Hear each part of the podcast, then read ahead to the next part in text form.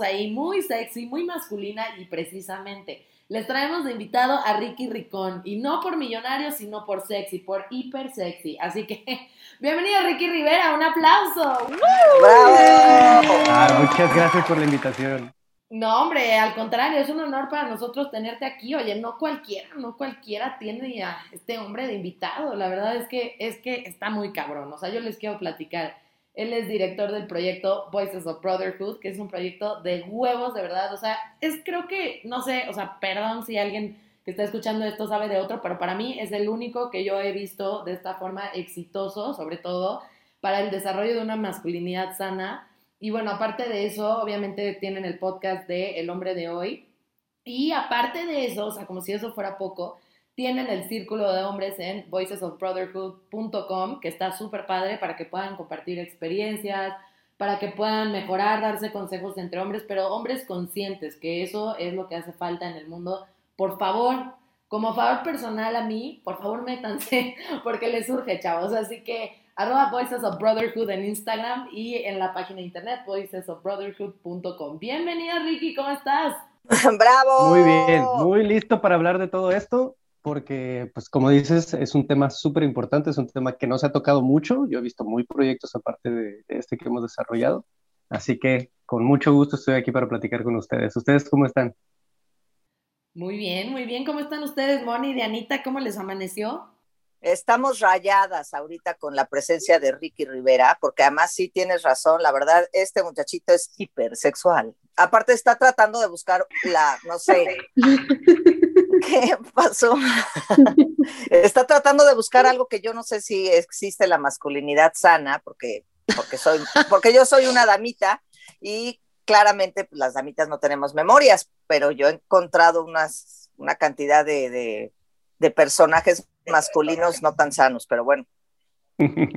Por dos, por dos. Exacto, esperemos que lo logres. Pero el tema que nos ocupa, Andy. El tema que nos ocupa el día de hoy es, ¿eres adicto al sexo o nomás te estás haciendo pendejo? Básicamente, ese es el tema de hoy. el resumen del capítulo ya se acabó. bueno, gracias, bye. ¿Querían episodios cortos, audiencia? Ya, listo, ya se terminó. Ahí quedó, adiós. Hazte esa pregunta y listo, ya es todo lo que necesitas. Exacto. Oigan, no, a ver, ya, díganme los expertos aquí, por favor. ¿Cómo, cómo se definiría, ahora sí que, qué es la, adicción al sexo y qué cosa no es adicción al sexo? Ok, este, voy yo, supongo. Eh, la adicción al sexo, realmente así, la definición tal cual es impulso incontrolable de buscar estimulación con materiales o conductas sexuales al grado que afecta negativamente la vida de la persona. ¿Qué quiere decir esto? Que es una búsqueda compulsiva que no puedes frenar, que no puedes controlar y que no necesariamente es solo lo que te gusta. O sea, si dices, solo quiero tener sexo con mi o con mi novia o con la que me gusta 20 veces al, al día, no cuenta. O sea, realmente es buscar de todas las maneras posibles por estímulos o conductas, este, estímulos sexuales, que, que traten como de calmar un poquito esta necesidad. Y no hay manera de frenarlo y siempre viene como asociado con sensaciones de incomodidad, de culpa, de malestar, no sé, Ricky. Y algo, algo que dijiste ahorita, Mon, es súper importante de que empieza a tener afectaciones en, en, la vida de la persona, ¿no? Empieza a desconectarlo de, sus relaciones, empieza a ser algo muy compulsivo, o sea, esta palabra es bien importante, de cómo empieza a ser algo no tan consciente, empieza a ser simplemente una búsqueda por lo que sea de sentir más, sentir más, sentir más, y te termina desconectando y teniendo problemas en tus relaciones, en el trabajo, en tu vida personal, con tu familia, y lo ves, eh, vaya, este, esta problemática que se empieza a desarrollar en, las diferentes áreas de tu vida, se eh, se traduce con, culpa, con esta vergüenza, con este que me pasa porque hago esto, porque me estoy desconectando de todos, y, no hay esa completa conciencia de lo que estamos haciendo, ¿no? Simplemente se va en un loop de estar buscando y buscando y buscando y perdiéndote de muchas cosas, desconectándote de otras cosas. Esa es una parte bien importante para poder identificar. O sea, la compulsión, quiero pensar que estás en una reunión así con tu jefe, güey, y, le dices, espérame, jefe, le bajas los pantalones y te lo coges. o no, o sea, no sé, o, o, tú estás ahí, llevas tu juguete, reunión de godines, oficina, la chingada, sacas tu juguete y ahí, o sea, eso es la compulsión, así que de plano no me puedo detener. No necesariamente, más bien sería que estás pensando tanto en ello y pensando tanto en diferentes escenarios eh, ahí en la reunión de trabajo en la que estás y demás, que te distrae, no estás en el lugar, estás pensando en otras cosas, estás totalmente desconectado del lugar porque estás piensa y piensa en esto y imaginando mil escenarios diferentes. Esa puede ser una forma, ¿no? En la que pudiera darse. Independientemente de que el jefe sea guapo, ¿no? o sea, si el jefe es guapo, pero sabes que no te va a corresponder, tienes esta idea compulsiva, entonces te escapas de la reunión, aunque estés a la mitad de la reunión, te vale con tal de irte a masturbar. O te vale con tal de ir a buscar con alguien que sabes que te va a decir que sí, aunque no sea tu hit de persona sexualmente, ¿no? Porque es solo para satisfacer esa comezón, por así decirlo. Es como si te rascaras y no agarraras el punto. Ah, qué frustrante es eso, ¿no? Es súper frustrante. y muy buena, muy buena forma de esquematizar. Oigan, pero a mí lo que me surge de pregunta, y esto, o sea, no estaba como planeado, pero sí quiero saber, ¿cómo es posible que pase esto? O sea, ¿qué es lo que detona que sea una adicción? ¿O naces siendo adicto con una predisposición a ser adicto al sexo? ¿O es por una escasez, algún issue que no resolviste? O sea, ¿Cómo es posible que esto suceda en primer lugar? Ahí puede haber diferentes razones, vaya, y aquí me gustaría que, después Mon añadiera, porque sé que, me faltarán algunos puntos. Eh, puede ser por diferentes razones, pero principalmente es ya desde una conducta inicial en que se empieza a generar una búsqueda extra y extra y extra y extra de, de nuevas experiencias que después desencadenan, vaya, es un desen, no me voy a meter tan a fondo aquí, pero es un tema muy neuronal en el que empezamos a formar estos patrones de búsqueda de algo nuevo, de algo nuevo, de algo nuevo, igual que con una sustancia que, que la empezamos a necesitar, entre comillas, en el sentido de, de, tenemos esos disparos de dopamina, esas sensaciones de bienestar, y los seguimos buscando y los seguimos buscando, vaya, podemos decir que eso está muy relacionado con el sistema de supervivencia, ¿no? Buscamos estas sensaciones de bienestar que nos hacen eh, quitarnos esta frustración, como decía ahorita Mon, quitarnos estas, estas Comezón, dijo. Exacto, esta comezón. y lo estamos buscando, buscando, buscando, y esto se va amplificando y amplificando y creciendo, ¿no? Eh, también hay otras implicaciones que pueden venir desde descompensaciones fisiológicas, etcétera. Pero bueno, aquí le paso a la, parte a Mon para que añada mucho. Ahora sí, ya. no, ahora sí, Mon, dinos. No, no es cierto. Oh, no, la adicción, si no es por lo que voy a decir ahorita, es esta parte, es esta búsqueda y esta conexión, y a lo mejor esta mala asociación que empezamos a tener con la sexualidad, a veces obligada, ¿no? De que sentimos que es lo mejor y llenar un vacío que no podemos llenar y la mente decide llenarlo con eso, así como lo podemos llenar con otras adicciones, a veces se llena con la sexualidad. Pero la hipersexualidad este, puede ser por manía, por ejemplo, personas que tienen episodios de manía, que pueden ser bipolares o puede ser simplemente la manía. La manía es esta sensación de que sientes que puedes todo y que quieres todo demás y buscas estímulos de todo. Entonces, en mucho de manía se, se busca muchísimo esta parte como de satisfacción sexual. Eh, cuando es muchas veces se ve que no es adicción porque cuando les baja la manía, que son episodios, o sea, no puedes estar maníaco toda la vida, eh, se te quita por completo. E incluso tienes como esta culpa de qué rayos hice, qué rayos me pasó, esta persona no soy yo, bla, bla, bla. Otras por sustancias. Muchas veces yo he visto a personas adictas al sexo por sustancias. Puede ser alcohol, puede ser coca, puede ser MDMA, puede ser muchas cosas, pero que esa sustancia les hace como una compulsión de, de buscar sexo y lo peor de este tipo de casos es que no se acuerdan qué pasó. En muchas, muchas veces. A los adictos al sexo a veces tienen convulsiones tan fuertes que se les olvida y porque están como en un trance y no se acuerdan qué pasó y de repente amanecen con dos personas al lado, sí, pero por sustancias es mucho más fuerte. Verga. Qué conveniente. Oye, si no me acuerdo, Oye, no, no suena pasó. tan mal. Exacto, exacto. No, Si no me acuerdo, no pasó. Oye, Moni, pero a ver, este, este tema de, de- de- de que se les olvida, pues es- resulta ser una paradoja, ¿no? Porque tanto están busque y busque y busque, pero después ya ni se acuerdan de lo que sintieron o cómo. Buen no punto. lo que sintieron o no saben cómo llegaron ahí, pero es una súper bronca porque sí tienen esta y sí tienen una sensación de que hicieron algo, pero no saben específicamente qué, como un blackout.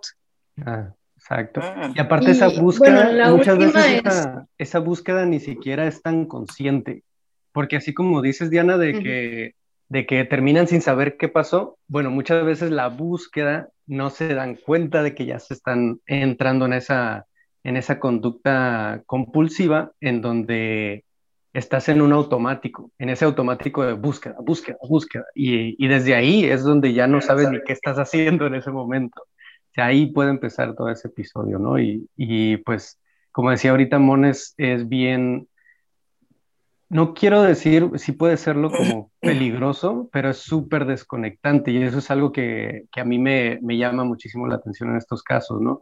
Que se desconecta la persona, en este caso un hombre que puede llegar a ser eh, adicto al sexo, se desconecta totalmente de, de qué está pasando alrededor, simplemente es para encontrar qué hacer para sentirse mejor en, esa, en ese espacio, ¿no? Y pues es algo, algo muy, ¿cómo decirlo? Algo, algo que puede afectar de muchas formas distintas porque estás desconectado, es- no, estás en automático, estás en un piloto automático para cumplir una necesidad que estás sintiendo en ese momento y que no te deja estar presente en este momento, ¿no? Y pues es- eso es algo bastante dañino, bastante riesgoso.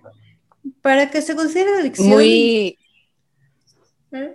Perdón, mi vas. Para que se considere adicción quiere decir que tiene que ser clínicamente significativo. Y en psicología clínicamente significativo es que afecte mucho, eh, puede ser en tu vida social, tu vida familiar, tu vida de pareja, tu vida laboral, tu salud mental y o tu salud física. Alguna de esas o varias de esas muchas veces se van juntando todas porque es tanta la obsesión que vas afectando esas ramas sin darte cuenta, porque le das preferencia a eso, básicamente. Oye, pero, pero qué chistoso, ¿no? O sea, como que como lo van diciendo ustedes, suena como si fuera un animalito, ¿no? O sea, como que te conviertes en un animalito, porque, o sea, los animalitos pues no tienen conciencia, ¿no? O sea, igual que, o sea, bueno, sí tienen conciencia, pero distinta a, la razón que tiene el humano, es una forma, un proceso distinto de razonamiento. Su conciencia atiende un poco más a lo impulsivo, a el placer físico, a la necesidad física que puedan tener. Entonces, como que hay una transformación ahí un poco más, no sé cómo decirlo, o sea, como más animal, por decirlo así, o sea, digo, Ahí Bestia. hay algo, sí, de- ese- Es una bestia es- es- sexual. Es, muy bueno que, que, que menciones esa parte porque justamente cae más en lo intuitivo, ¿no? Cómo es que la intuición lo está llevando a, a vaya, a este animal, pero en el caso de, del humano nosotros tenemos una parte y aquí cualquier cosa que, que, que diga de alguna mala manera, Mon, me vas corrigiendo, pero algo que he estado estudiando mucho en la parte de neurobiología es que tenemos una parte del cerebro llamada la corteza prefrontal, que es la que tiene nuestro, la parte del filtro moral y ético, por así decirlo, lo que nos trae esa racionalidad al- a nuestros impulsos, vaya, la amígdala es la que nos trae esos impulsos de supervivencia, que nos dice, eh, hay que sobrevivir, hay que pelear, hay que escapar o hay que cumplir con alguna necesidad, ¿no? La parte de las adicciones se relaciona mucho con la parte de la amígdala. Nos lanza ese impulso y la corteza prefrontal es la que filtra esos impulsos para decirnos, ok, eso está bien ahorita, eso no está bien ahorita, cómo lo regulo, cómo lo modero. Y algo que sucede con las adicciones, puede ser a la pornografía, a las sustancias, al sexo, de diferentes adicciones, una conducta adictiva, un proceso adictivo, lo que hace es que deteriora la capacidad de nuestra corteza prefrontal para filtrar estos impulsos. Así que esa corteza es la que nos dice, esa parte del cerebro es la que nos dice, ok, esto lo podemos hacer de esta otra forma, lo redirige, etcétera, pero si esa parte la tenemos muy eh, tal vez no, no sea la palabra deteriorada, pero sí como desconectada, que es lo que sucede mucho en los procesos adictivos, en los procesos de, de compulsividad, pues entonces no, no entra esa parte consciente de, ok, esto debería hacerlo así, esto está pasando de esta forma, ¿no? Esto ya es una adicción. Y es donde entra esa parte, como decías ahorita, Andy, de es más animal, ¿no? Porque simplemente sale el impulso y lo buscamos, sale el impulso y lo buscamos. Tiene mucho que ver con ese lado, en mi parecer, ¿no? De esto. Oye, ¿tienes una duda? Sí, o sea, nada más para, para aclarar, o sea, esta, este deterioro del cerebro precisamente se da por lo que estaba, o sea, es pregunta, precisamente se da por lo que estabas comentando de que como cada vez buscas algo más fuerte, hay un estímulo, o sea, me imagino que cuando, cuando ves o cuando realizas cierta actividad que te gusta mucho, quizá el cerebro libera alguna sustancia que, que no sé, que te, que te da mucho placer y esa misma sustancia como la tienes que incrementar, es la misma que deteriora, o sea, o, o cómo funciona Digo, perdón, igual te estoy haciendo preguntas muy científicas, ya sabes. No tenemos tiempo para tanto, Andy, olvida eso. Ay, sí, no es cierto. O remítete a la mención de Belinda de dopamina. Eso lo explica todo. Esa mera, sí, porque esa misma sustancia es la que se va disparando, vaya este concepto de los disparos de dopamina, son los que se dan en esos momentos en que hacemos algo muy placentero, algo que nos gusta muchísimo, estamos teniendo estos disparos de dopamina y cuando hacemos mucho una actividad, estos disparos ya no son tan fuertes, ya no nos crean la misma sensación y entonces empezamos a buscar más, y empezamos a buscar más. Esto es parte del proceso, está relacionado, ¿no? Con este proceso de desarrollo de una adicción. En el caso de una adicción desarrollada, ¿no? Se puede dar, como decía ahorita, por diferentes formas.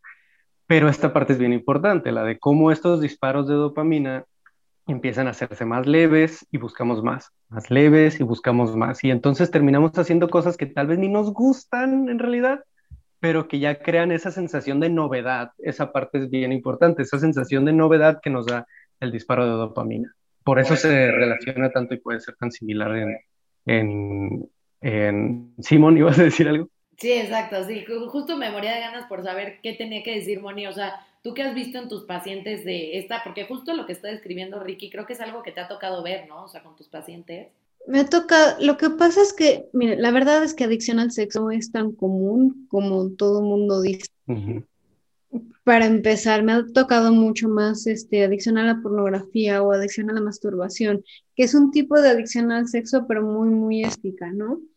Pero la, y sí es una búsqueda por hacer cada vez más novedoso y cada vez más fuerte, porque sí te vas habituando así como, seguro ustedes, no estoy segura que ustedes no, pero al principio con media copa de vino, medio este shot de tequila ya en el suelo, y mucha gente, yo sé que ustedes no, pero ya aguantan seis, siete shots o no sé cuántos shots aguanten, es eso, se va creando acción. Ahora, la diferencia de, o sea, no somos tan altos porque la diferencia es que después, a pesar de que no fuimos, justamente como dijo Ricky súper bien, de la corteza, la corteza prefrontal como que se va dormilando porque se va desensibilizando, se activa después. Entonces, la sensación de culpa es lo que se va a activar. Entonces, de, a ver, espérate, ¿qué voy a hacer? Se activa el, ¿qué fue lo que hice? Entonces es esta parte donde empiezas a sentir culpa, empiezas a, ver, te empieza a provocar ansiedad porque sabes que es algo que no, es lo más sano. Y empiezas a, yo debería estar trabajando en lugar de estar buscando con quién me acuesto. Entonces sí hay una sensación como de, no puedo evitarlo, pero me siento mal haciéndolo. Entonces no... o sea, la vergüenza, la vergüenza, perdón, el oso es así como básico para saber que es adictivo, ¿no?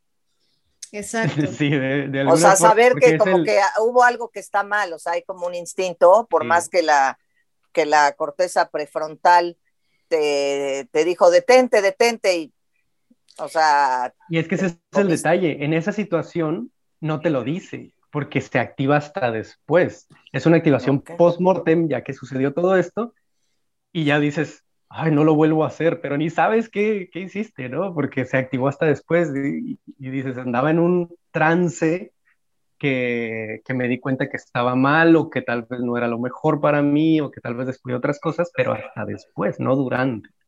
Que eso es, o sea, también es Ok. importante ver justamente que no somos animalitos y que no usemos eso como excusa. Psicólogos no nos gusta dar el diagnóstico justamente porque se lo pone como banderita y es como, ay, aguántenme, soy así, ni modo, ya se amolaron, ¿no?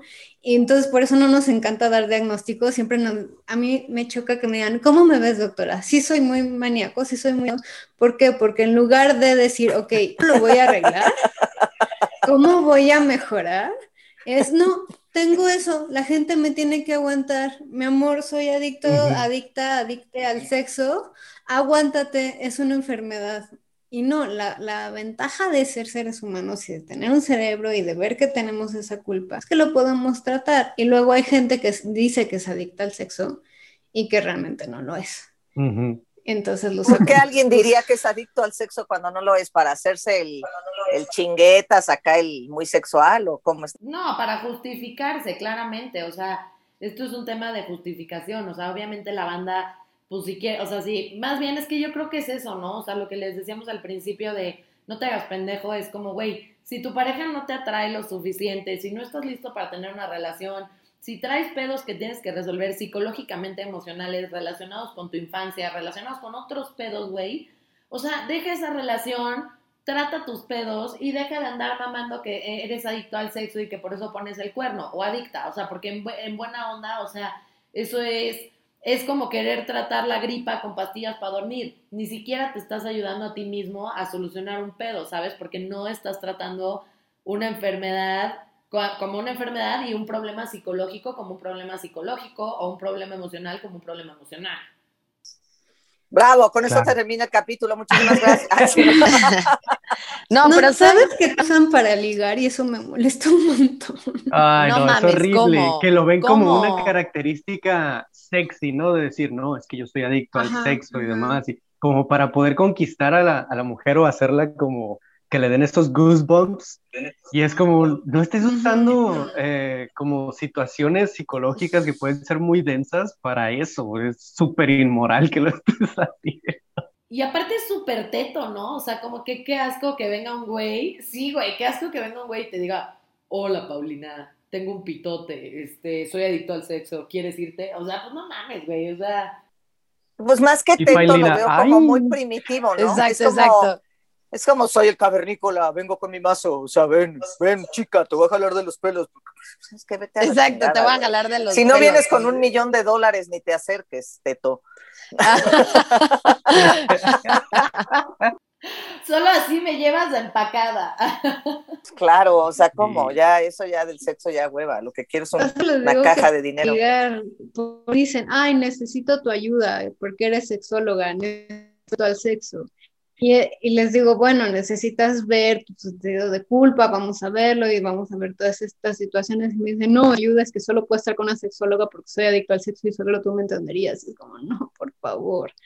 La verdad es que sí, no saben qué cosa. Pero- Sí, sí, sí. Entonces, realmente Eso no es ser adicto al sexo. hay que ver cuándo buscar tratamiento. Entonces, no sé, ¿qué se les ocurre a ustedes para no solo decirlo yo? ¿Qué se les ocurre a ustedes? ¿Qué, qué tendrían que consultar a un profesional de la psicosexual o solamente sexual? O sea, como tratamiento, ¿como qué tipo de tratamiento se nos ocurre? Yo creo que Esto es- tendrían que ser no, o sea- O sea, esto hay que trabajarlo en el tema sexual, sí, con un sexólogo que te ayude con incluso herramientas, ejercicios, formas en las que tú puedas trabajar en este sentido de- del lado sexual, pero también con alguien que, que te ayude a trabajar de dónde viene esta, de qué situación, qué experiencia o qué es lo que está ocasionando psicológicamente esta situación. Si puede ser alguien que te aporta esas dos perspectivas eh, en una misma, perfecto, ¿no? Pero si no, también puedes ir con ambos, puedes buscar esa, ese apoyo desde ambos lados, porque es algo muy profundo, es algo muy fuerte, que puede, como decía ahorita Mon, algo que puede ser riesgoso para incluso la vida de la persona y se tiene que tratar, es algo que lo tienes que tratar o al menos tener desde cierta forma un poco más claro, eh, con algún tratamiento, algún acompañamiento, alguien que te pueda ayudar a, a clarificar un poco qué es lo que sucede y que también te, como decías ahorita, Andy, que te, que te haga call your, bull- your bullshit, que te diga, oye, no lo uses como excusa, no sea así que, ok, ya, ya me dijo, quien me está ayudando y acompañando en esto, que soy adicto, lo puedo, ya, ya puedo decir nada más, no, es que soy adicto al sexo, aguántenme. No, es, ok, sí tienes esta condición, pero tienes que ser muy responsable de ella, tienes que hacerte responsable de ello y eso puede ayudarte mucho que vayas con un especialista, con un sexólogo, una sexóloga, con un psicólogo, con alguien que te pueda ayudar a, trabajar esta parte y decirte, no, eh, que te ayude a mantenerte desde un lado muy, muy consciente, muy ético, muy responsable de lo que estás viviendo, ¿no? Es decir, el círculo de Ricky Voices of Brotherhood. en el caso de la banda, en el caso de la banda masculina que le puede hacer mucha falta, inscríbanse ahí. Y si de plano no lo puede controlar, amárrese las manos. Amárrense como puerco, ¿no? Amárrense como puerco. Amárrense las manos, pónganse esposas. No, no es cierto. No, no, no, no. Vayan a terapia, atiéndanse.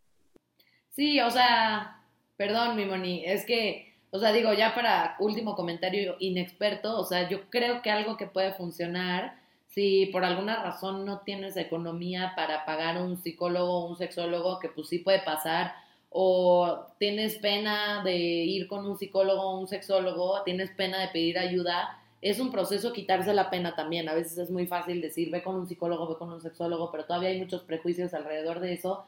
Y creo que algo que te puede ayudar es escribir, o sea, sé que da hueva, pero escribir qué es, cómo te sientes antes de eso y cómo te sientes después de eso. ¿Por qué? Porque eso te va a ayudar a tener un espejo de realmente ir monitoreando cómo te sientes antes y después cuáles son los sentimientos que, verdad, que verdaderamente te aporta y eso no te va a quitar la adicción de una, pero te ayuda a concientizar un poquito más y te ayuda a irle disminuyendo y hacer, o sea, traer al presente qué es lo que te está haciendo, eh, qué sentimientos iniciales son los que te hacen eso y qué te aporta, o sea, qué es lo que te da al final.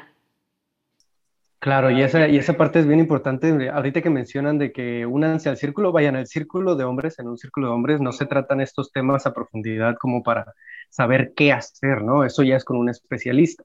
Pero el círculo, ¿cómo te puede ayudar? Bueno, a saber que no eres el único, que hay otros hombres que lo han vivido, que han pasado por ello, que, han tenido ciertas situaciones también con su sexualidad, que no la están pasando tan, tan bonito. Y, y, el saber que no eres el único te ayuda muchísimo a empezar a buscar ayuda, empezar a buscar cómo trabajar en ello.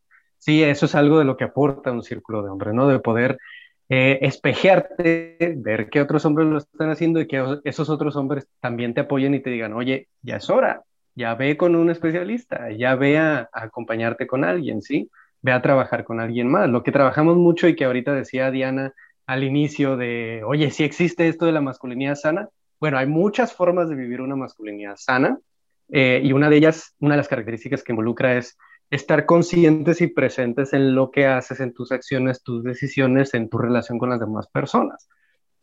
Una situación como esta te aleja mucho de ello, ¿sí? Te, aleja mucho de esa conciencia, de esa presencia de lo que estás haciendo y, por ende es una de las cosas que tenemos que hablar, platicar entre hombres y acompañarnos en ello para poder eh, apoyarnos y seguir creciendo, ¿no?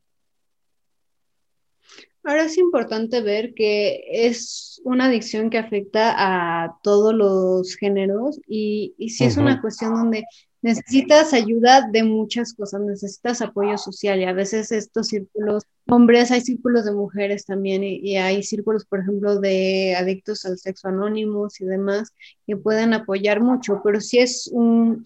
Es algo tan complejo, el sexo siempre, los humanos lo hemos logrado hacer tan complejo que necesitamos ayuda de todo. Entonces, por ejemplo, yo les mando a hacer un estudio hormonal para asegurarme que las hormonas no se están volviendo locas y a lo mejor hay algo por ahí, ¿no? Y si se están volviendo locas con un endocrinólogo. Entonces, sí es una cuestión interdisciplinar, es una cuestión de ver que tienes que dejar la culpa y la vergüenza, recordar que no estás solo y tienes que tener en cuenta que cuando vas a este tipo de personas que pides ayuda, estás hablando con personas que se dedican a eso, entonces no es la primera ni la última vez que lo van a escuchar. La verdad es que yo les digo, miren, yo hablo de sexo 24/7 porque tengo el podcast, doy clases, eh, mi familia me pregunta y aparte la terapia, entonces ya nada me sorprende, sea, suéltense. es eso, es ver que ya no pasa más. Eh, Oye, yo, yo sí, quisiera decirle algo a la banda, lo digo como siempre, todas las, este, todas las veces que tocamos el tema de las adicciones, que dejemos o que como sociedad tratemos de que las adicciones dejen de ser un tema moral, o sea, de quitarles la carga moral. Las adicciones son una enfermedad y, y se tienen que tratar y se curan. Entonces, no es momento de, este, de pensar que alguien está mal o es inmoral o es un promiscuo o lo que sea, ¿no? Yo creo que mejor verlo pues desde el punto de vista de que si hay alguien enfermo de algo, le tienes consideración y compasión, ¿no? Así es, Dianita. Pues muy bien, pues muchas gracias. Este, como último consejo que, que nos dio Moni cuando preparamos esto, al momento de decidir si quieres buscar ayuda profesional, te puede ayudar a preguntarte lo siguiente. Uno, ¿puedo controlar mis impulsos sexuales? Dos, ¿mis conductas sexuales me provocan ansiedad? Y tres, mi, mi conducta sexual daña mis relaciones, afecta mi trabajo o provoca alguna otra consecuencia que, que pueda ser negativa, como quedar detenido o, trato de, de ocultar alguna conducta sexual. Básicamente con que nos preguntemos eso podemos darnos una muy buena guía y bueno, pues también para la banda que no tiene problemas de, adicción al sexo, déjense de hacer pendejos. Y muchas gracias, Ricky, por acompañarnos en este podcast. Ricky, ¿tú qué dirías de eso, Ricky? ¿Que se dejen de hacer pendejos o no? Sí, yo digo que lo tengan bien claro, pero que busquen esa ayuda. O sea, que busquen la ayuda porque es bien necesario eh, poder tener clara esa parte. Muchas veces por nuestra cuenta no sabemos definir si sí es o no es y nada más lo decimos por decir hay que buscar esa, esa guía. Si no tenemos esa claridad, hay que buscar eso.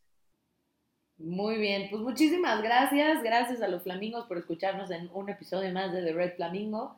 Y muchísimas gracias, Ricky. Recuerden seguir a Voices of Brotherhood en Instagram y entrar a voicesofbrotherhood.com para checar el círculo de hombres y muchas cosas más de Ricky Rivera. Gracias. Gracias a ustedes. Adiós, banda.